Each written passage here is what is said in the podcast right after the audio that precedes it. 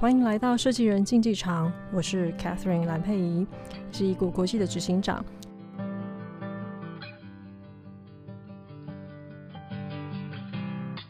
进口的设计家具，动辄比台湾制造 MIT 的家具多上一个零，甚至两个零。但是设计感、美感、品质真的没话讲。到底值不值得这个价钱？又为什么一定要这么昂贵的家具才配得上你的家？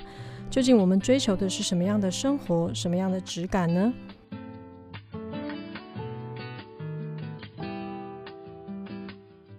我们今天邀请的来宾是欧洲精品家具品牌规划专业团队，也是意大利顶级家具 m o r s o 台湾总代理日岩家居王曼芬总监。曼芬总监呢，从事设计二十多年，专精家具领域十几年。欢迎曼芬。呃，大家好，我是曼芬。就我知道，你有二十多年室内设计师的专业背景，怎么会开始呃从事这个代理欧洲进口精品家具这个这个事业？呃，其实我原本是念建筑跟空间出身的，那出来开业之后呢，一直从事跟空间有关的相关的一个设计，但是呃，慢慢慢慢的你会发现，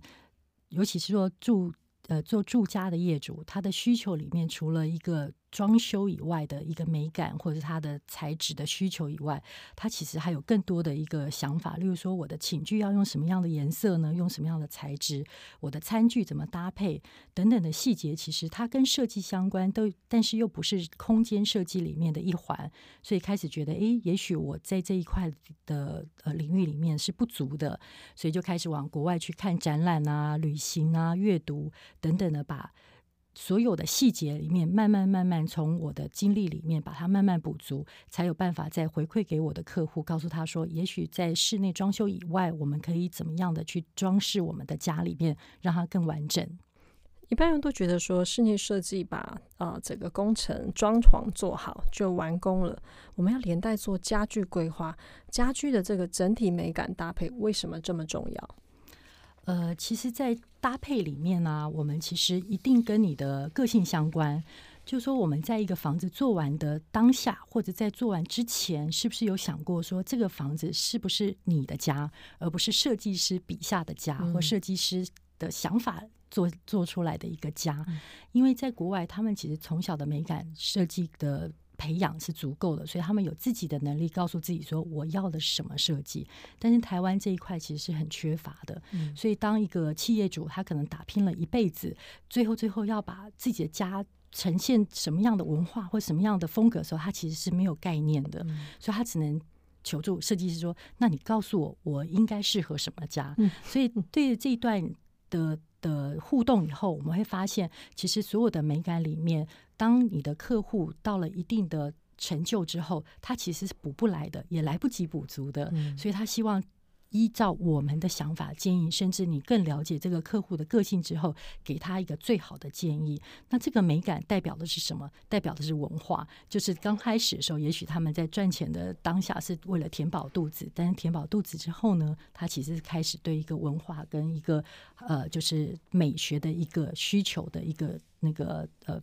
满足。嗯嗯，是。我们想说，那个文化就是美学素养，这个其实很抽象哦。有的时候有钱也买不到。我很好奇，曼芬，你平常在家也特别讲究生活美学吗？那我知道说你有一个小孩，你有个女儿，那你有对小孩特别培养这一块吗？美学素养吗？呃，刚开始的时候会，就是就像很文青的个性一样，哇，我要带他去看展览啊，我要告诉他说，嗯，你有一个念设计的妈妈，也许要培养一个不同的一个气质等等的。嗯、后来呢，呃，因为他是学校里面的老师，呃，带他们有一次带他们在一个校园的一个场地上做了一个小小的一个野餐，那我们去看了一下。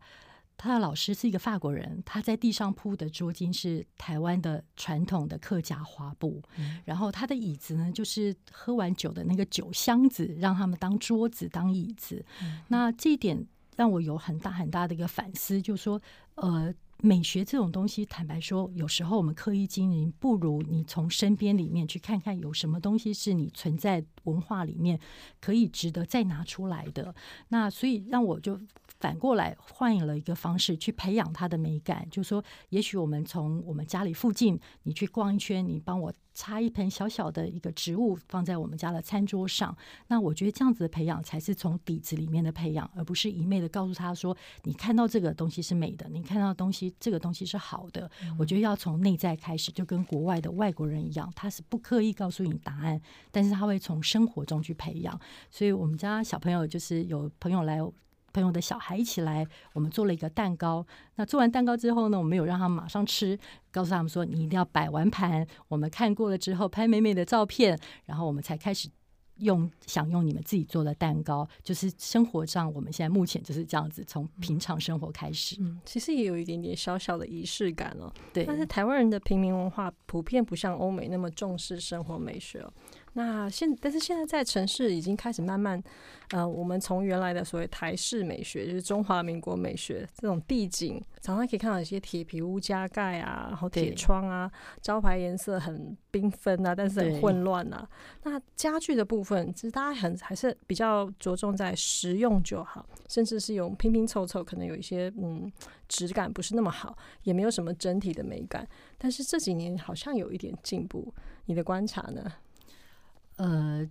但是台湾的教育其实是一个很大的一个环节了。刚刚开始有一些好的教育背景的学生开始出来的时候，其实是发酵的。那就像你会看到 Gogoro 的设计，完全是台湾人的操刀。那它有国际的水准，那甚至有一些公共交通或者是有一些视觉的一些整合，也都很多协会正在努力。那这个部分确实是我觉得就是学子的一个责任感，就是说除了你在学校学的以外，你出来真的是执行。跟彻底的把你所学的发挥在你生活周围，去有一些对周周围的环境啊或人事物的影响。那我觉得是乐观的，因为其实现在有蛮多的呃很优秀的设计师，其实是不亚于现在。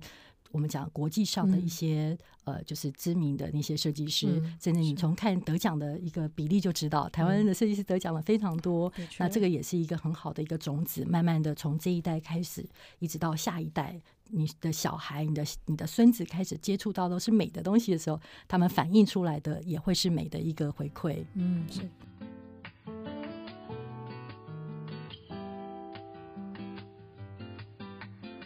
慢慢有提到说，有一些业主其实年纪比较大，已经打拼了一辈子，才有一点钱跟预算可以讲究。可是当然，人有能力就会想要讲究，想要追求质感的提升。但是台湾的年轻人可能努力存钱买了房子，真的就没有钱买所谓的设计师家具款、设计款家具了。那很向往，可是也只能在淘宝里面找一些仿冒品，感觉好像买到了这个表面的设计感，可是买不到品质。这个你有什么建议？对，其实这个过程呢，呃，就是说我们自己也经历过，就是即使是我是设计师，刚开始的时候，我的客户到了。呃，就是家具预算的时候，就告诉我说：“哎，那我们就用便宜的就好了，或者是我们呃对这个东西其实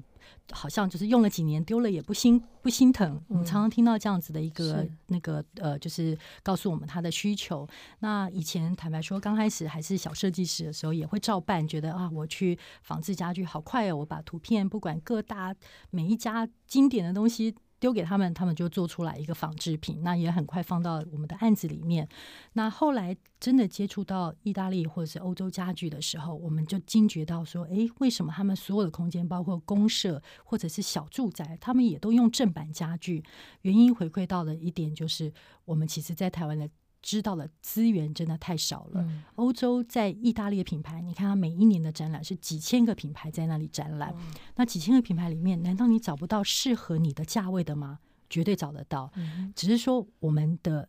美学培养好像都永远依赖说我要买名牌才有办法凸显说我真的是有品味。可是国外不是，他不是买名牌，而是买适合自己身份地位跟现在当下年纪或是你的风格的的家具。那这样的话就非常多了，甚至你可以在呃他们所谓的当地的比较不是对国外去做宣传的一些品牌里面，你都可以找到一些合理的预算的一些单品，可以。凸显我是年轻人这个世代，我在这个时间点我选的东西，它不会是太贵的，但是绝对是正版好的，而且代表你的，所以就是属于你的风格的一个东西。其实这个是眼光的问题，一定找得到属于你自己适合的东西。嗯。所以我们很多时候花了大钱买房子，可是买不起品牌家具，是因为拘泥要买很多有名的名牌家具才能够代表我们自己。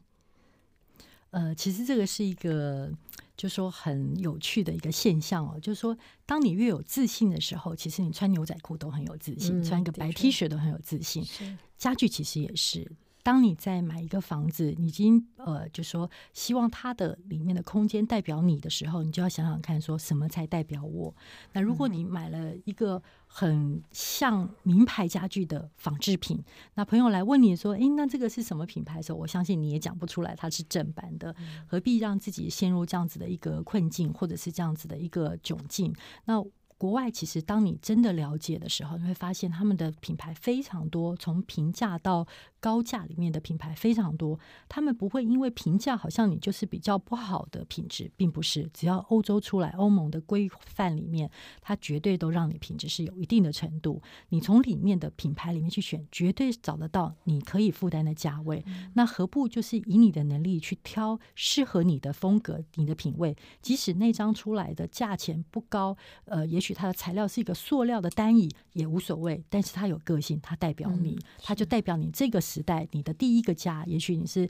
呃刚开始的第一个新家的一个代表的身份也无所谓，但是它绝对绝对让你。朋友来，或者是告诉你的朋友的时候，会觉得很有自信，说：“诶，这个是什么品牌？是用我的眼光来选的，是代表我的个性，我自己的住家。”嗯，因为就像你刚刚讲的，其实很多意大利的品牌，不不管它的呃定价到底是高还是低，但很多是以家族的姓氏为名，所以他们其实把这个精神就是融入在它整个设计当中，只是呃，可能因为品牌经营。不同的规模大小，所以它的定价这里有略有不同，但是实际上它们的质感是和设计感的确都是有的。那欧洲家具跟这种仿冒品的差最大的差别，你觉得就是除了看起来很像，但是还有没有其他我们可以去判断？说，比方我今天去朋友家，我看到哎，看起来好像是名牌家具，但是以你的观点，你一定可以看得出来哪里不一样。对，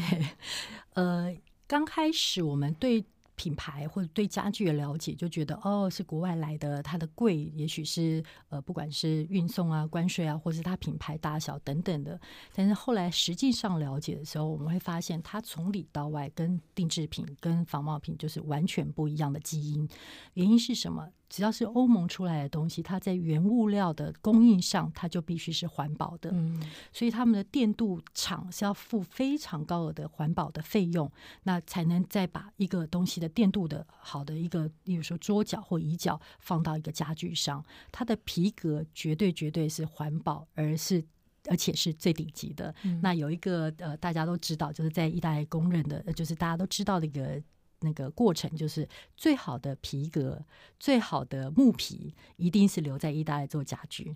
对，最好的皮革呢，留在那边先做包包，包包完了呢再做家具，剩下来的呢才会出口。那当然里面所有的细节，包括你要通过欧盟的欧盟的一个检验，一直到帮你做那张沙发的师傅的手，他也许就是百年。从上一辈他的爸爸妈妈就开始做家具，嗯，到了这一代，那个手艺是你没有办法去做一个替代的。就是说，帮你缝制沙发的那双手，是百年来或者几百年累积下来的一个能量。嗯，那再加上他们的设计，其实设计是一个很很呃，就是。有价值的一个前端，那因为我们都觉得仿制的东西很像就好了，但是你有没有想过，如果他们不做研发的话，我们也不可能看到这些漂亮的东西。每一次、每一年都有新的产品，所以其实设计的价值也必须要放在第一个那个被考虑的它的品牌的一个所谓的成本里面。嗯。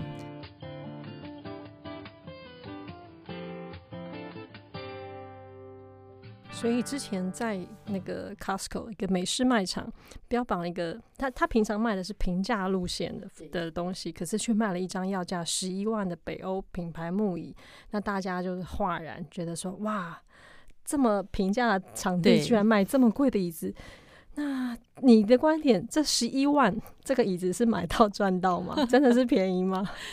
对我来讲，我反过头来会惊讶说：“哇，这么有名的一张椅子，怎么会放到美式卖场？他愿意让他去卖？”嗯，我们反过头来是这样子看他。所以，当然对于这个品牌不了解的人会觉得：“哇，一张椅子要十一万。”但是对这个品牌了解的人就知道：“哇，我真的是买到便宜的了，嗯、因为这张椅子已经是收藏级的等级了。哦”那当然，它的皮革跟它制造绝对绝对百分之百是手工的，所以这这个的制造里面，也许它这个。师傅，或者是呃，再过一代，他可能就完全没有办法生产了，因为这个师傅的手艺已经不在的话，这张椅子可能就停产了。其实这个案例是有的，就说这个呃好的椅子停产是有这个案例，所以它的在欧洲市场里面你会发现，他们在二手市场里面是有很大量是买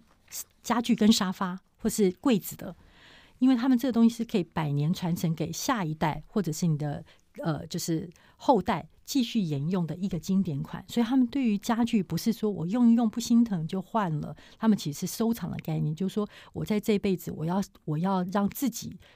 呃，坐在我喜欢的沙发，或是我认同的一个设计的价值上，嗯、而不是我买一个仿的，坐一坐坏了就丢。他们对这样的要求是从内在开始就欣赏这张沙发或这张椅子，完全是买那个精神跟那个价值。对，没错。Okay, 对，我之前在呃，就是曼芬你公司的呃脸书的官网上看到有一张玻璃的小茶几，非常特别，对，而且好像还被你女儿钦点。对，没错。说说这张茶几。的故事嘛，对，淘宝有它的仿冒品是用亚克力做的，对对对，没错。呃，这个是一个非常现在当红炸子鸡的一个女设计师，叫那个呃 Patricia 呃吴 Q 啦啦，因为她的名字有点难念，所以我们都叫吴 Q 拉。那她其实是西班牙裔，但是呃嫁到意大利当媳妇。那她的设计里面，其实如果你真的在看那个品牌家具里面，你会发现它是非常多品牌现在都请她做设计。嗯、那她的这个小茶几为什么让我们觉得这么呃有一个设计的一个能量的原因，是因为它其实它的彩色，它是一个圆桌，有三个角，三只角。那三只角里面其实也都是透明的玻璃。透明玻璃里面，它在三只脚上面，里面呃有放了不同的颜色，利用光学的三原色去做设计。它的桌面是透明的，可是因为光线的不同角度打到这三只脚上面之后，反射到你的桌面是完全是没有想象没没有办法想象它的变化是呃每一个环境里面或是每个光线都不一样的。嗯，这个可爱呢，可爱到就是它。对应到它的影子落在地上的时候，它不是黑色的阴影，它是粉红色的一个画面，非常像那个结构结构主义的那个一一幅画里面那么可爱。那这张桌子呢，我们其实呃是在意大利一个非常有名品牌叫 Glass，它是专门做玻璃设计的。就这家公司里面只生产制造或者是。只呃，就是推出的产品都一定是玻璃制品，所以像这样子，他们其实都是请了世界上的大师级的一个。的设计师来替他们操刀。那这张桌子非常可爱，如果有兴趣可以上官网查一下，你会看到他会觉得好像那个设计师都有一种怦然心动的感觉，觉得爱上了这张小茶几。嗯、对，非常有趣的一个作品，很特别，很多巧思哦。对，其实这个也是我们真的深入了呃，就是意大利的家具产业。那因为我很幸运，我有一个合伙的一个很棒的一个合伙人，一个 partner 在意大利，他不是只有带我们去采购这件事。他带我们进入到了一个家具的一个门槛的里面，我们进到家具工厂，认识了老板，认识他们对于他们品牌价值或他们的这个呃，就是这个产业的最内端的最最内在的一个部分，你会发现，其实他们的很多品牌，包括你知道的那些 Moroso 等等的品牌，通通都是用家族姓氏当它的。品牌名称，那就像你把你的名字都秀出去了，其实你就告诉自己，我这个品牌不能做烂了，不然我把我的家族的脸都丢光了。所以他们一代传一代，甚至有七百年的一个灯具品牌，你会吓死了。就是哇，七百年竟然没有那个家族分裂，然后卖掉，或者是就就没有了，并没有。而且他到七百年的今天，他还是第一名的一个领头羊。所以这样子的，他们从珍珍惜他们的姓氏家族的一个传承，所以。他们会把这个产业当做他们一辈子的产业去经营。嗯、所以以这样子的一个例子来讲，在意大利非常多百年经典的品牌是非常非常多的。所以你买到的其实不是只有它的形式外壳，其实你买到的是他们累积了好几世代的一个呃文化的表征跟一个创作的一个作品。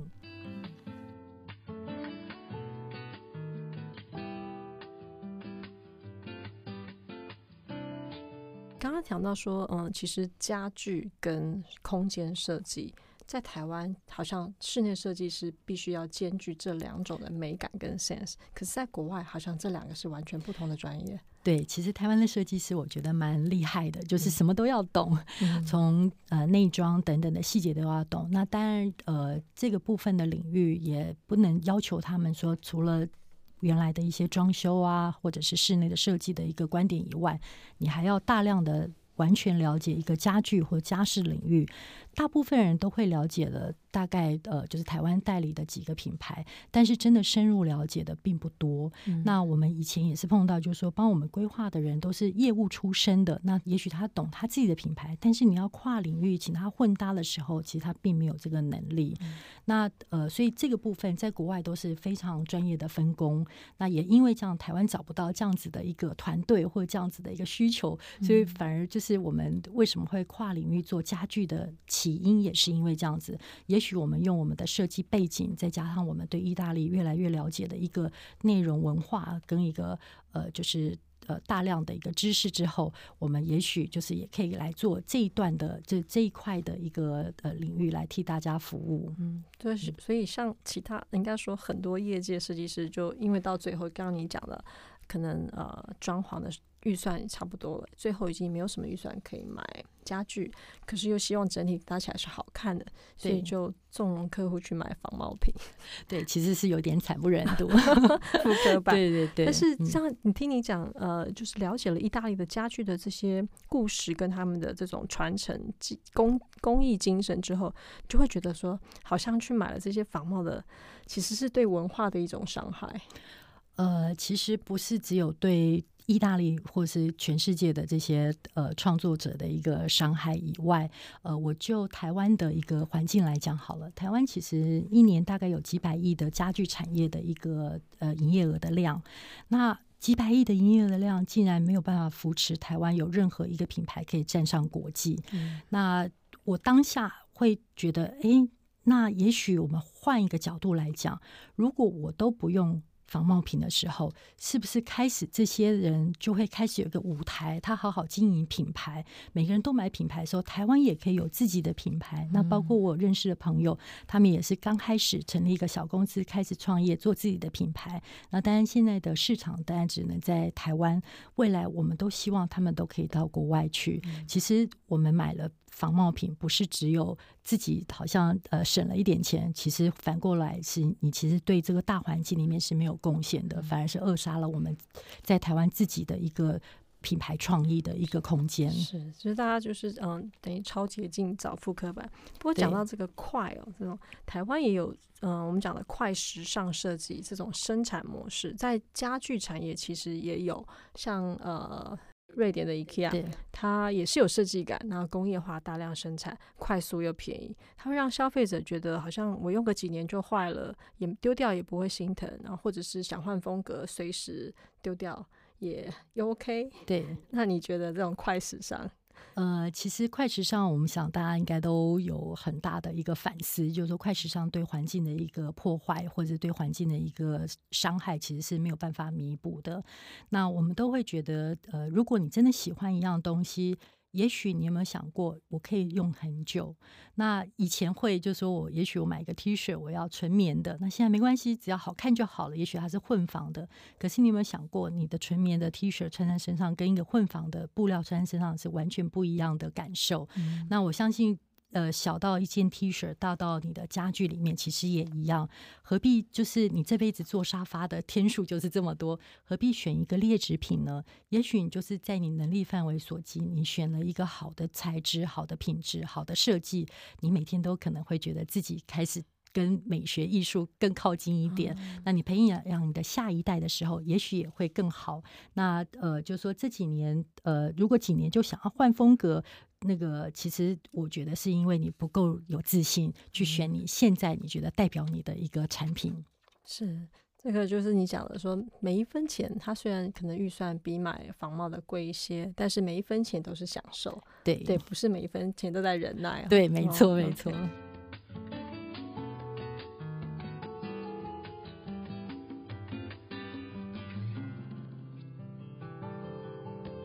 但市面上品牌有这么多，真的不知道怎么下手。那你们都怎么帮助客户去从这当中挑选出来适合他们的这些设计款家具？呃，其实这个前端就是必须要先回归到它的空间里面是什么样的风格，那或者是业主的个性是什么样的个性，因为其实呃这两个很关键的那个，就说在前端你要先探讨说这个业主的文化是什么文化，他可以接受什么样的风格。嗯、但是这也许人家觉得我我就没有想法，我就是想要买一个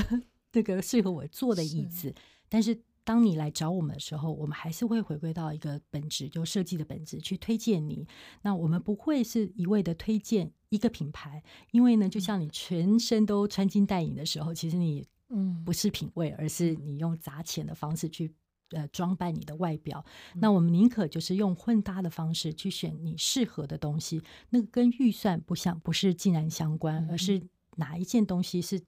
适合你的是比较呃，就是站在第一个考虑的部分。嗯，可不可以分享一下你们服务过比较有趣的一个案例？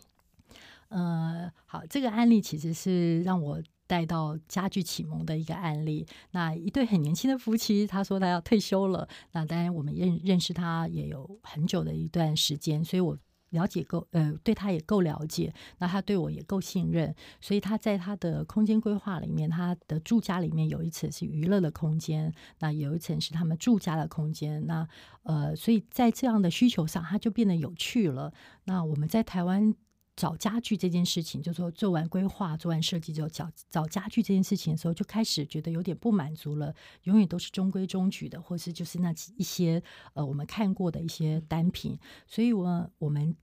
就往国外去看展览。嗯、那看了展览之后，发现哇，原来国外的家具这么的有趣，不管什么样的风格。你要多夸张的，或是多么有趣的，或有多前卫的，其实都可以有看得到各个品牌的那个不同的一个呃呈现。所以呃，我们在出国看了之后呢，我们回来，包括它的艺术品，包括它的。娱乐产品，包括它的撞球桌啊，或者是那个呃手球桌等等的，这些都是从设计的角度出发去选产品。所以你会看到我们有一个手足球桌是全透明玻璃组起来的手足球桌。嗯、那这些东西也让我们也开了另外一个领域，就是说，也许住家里面我们不要那么单纯的只有一个住的需求，你还有心理层面上的一个需求，你可以有些艺术品，有一些不是贵到你负担不了的艺术品。你可以挂在你的家里面的任何一个呈现你你的自己品味的一个地方，所以在这个案子里面，我们连艺术品的部分都一起参与，有最主要是还有。业主自己的眼光去挑选，他挑选完之后，我们来跟他讨论，最终来决定要买哪些画，或是哪些艺术品的雕塑品啊，或者是一些呃装饰品等等的。所以这个案子让我们就是很完整的呃从头做到尾，而且那个从头做到尾里面，让我们有一个画面，就在他家的呃任何一个角落都是一个有趣的一个角落跟故事。是，确实。那像你们这样提供一个专业的，算是 total solution 的概念，对，怎么收费？嗯、呃，其实这个我也要替台湾或者是那个大部分的设计师叫屈一下，就是在台湾里面，呃，大部分设计师是没有办法同时有一个就是我们讲的。室内规划的设计费，再加上软装的设计费，那就是我们的一个内内部的一些装饰品啊、窗帘啊，或者是家具等等的，在国外确实是分开的，即使是在对岸的大陆，也是都是分开收费的。所以他们会越越来越来的，呃，就说他们在收费状况下，他们可以把自己的专业越来越补得更完整。那完整了之后，他们就会开始慢慢的磨自己工了，就是磨越磨越利，越来越精准。那台湾确实是没有，都要身兼数职，所以为什么到了后期的部分，尤其是规划部分，就要丢给我们我们所谓的家具公司好了。嗯、那家具公司里面，坦白说，大部分都是业务出身，嗯、他们其实没有美学的背景，那没有一个专业的一个角度，也许对产品非常熟悉，但是如果你要他创造一个比一个设计师还要更多的呃能量跟有趣的产品的推荐的时候，嗯、确实是能力有限的。对，嗯。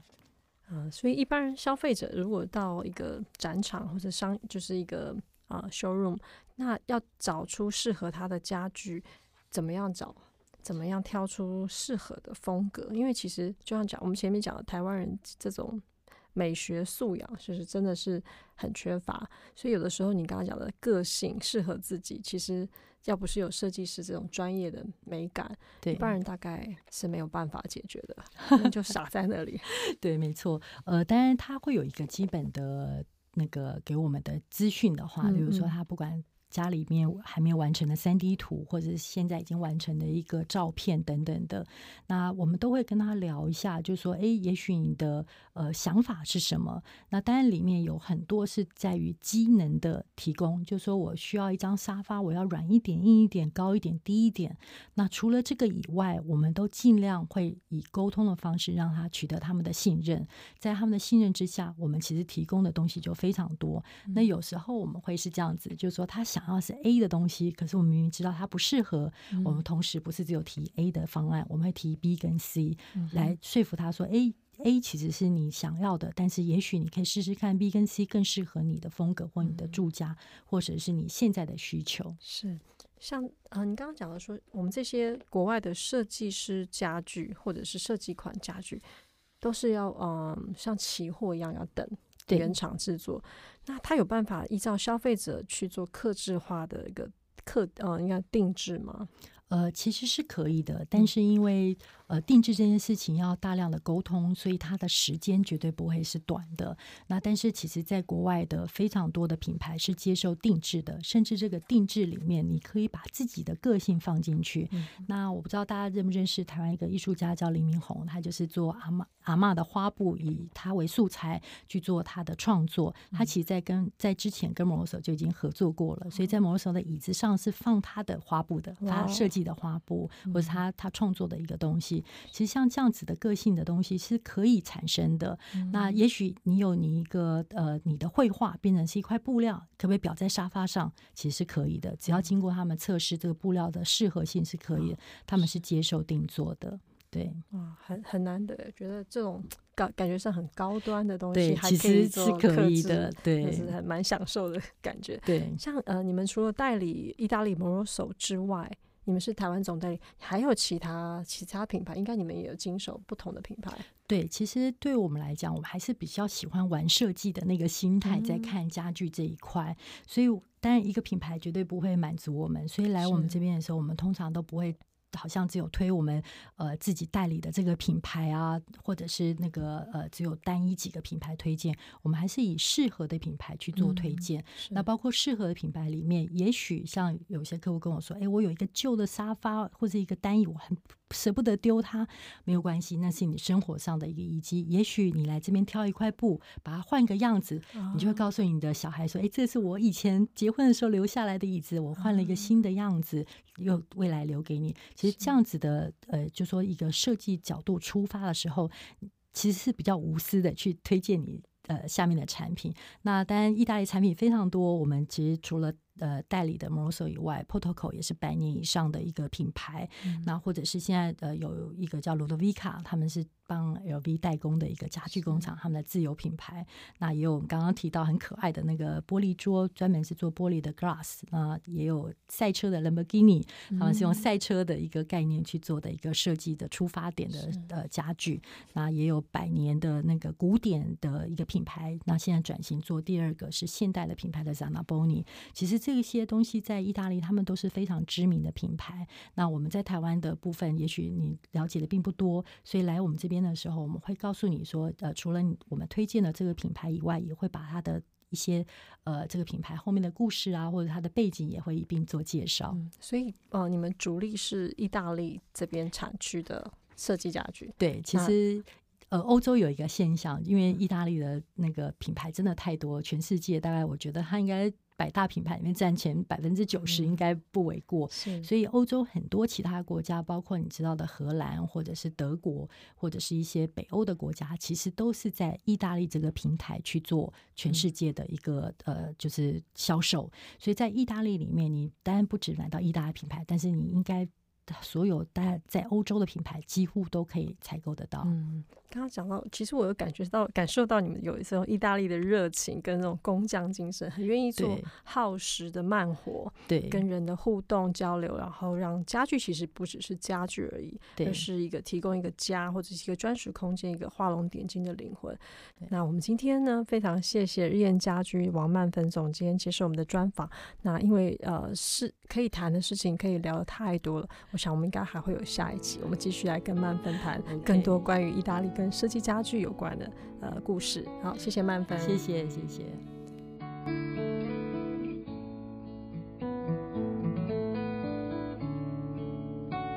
好的家具不但满足了机能上的需求，更可以像艺术品一样，在生活中被收藏、被欣赏、被传承。设计人竞技场，我们下次见。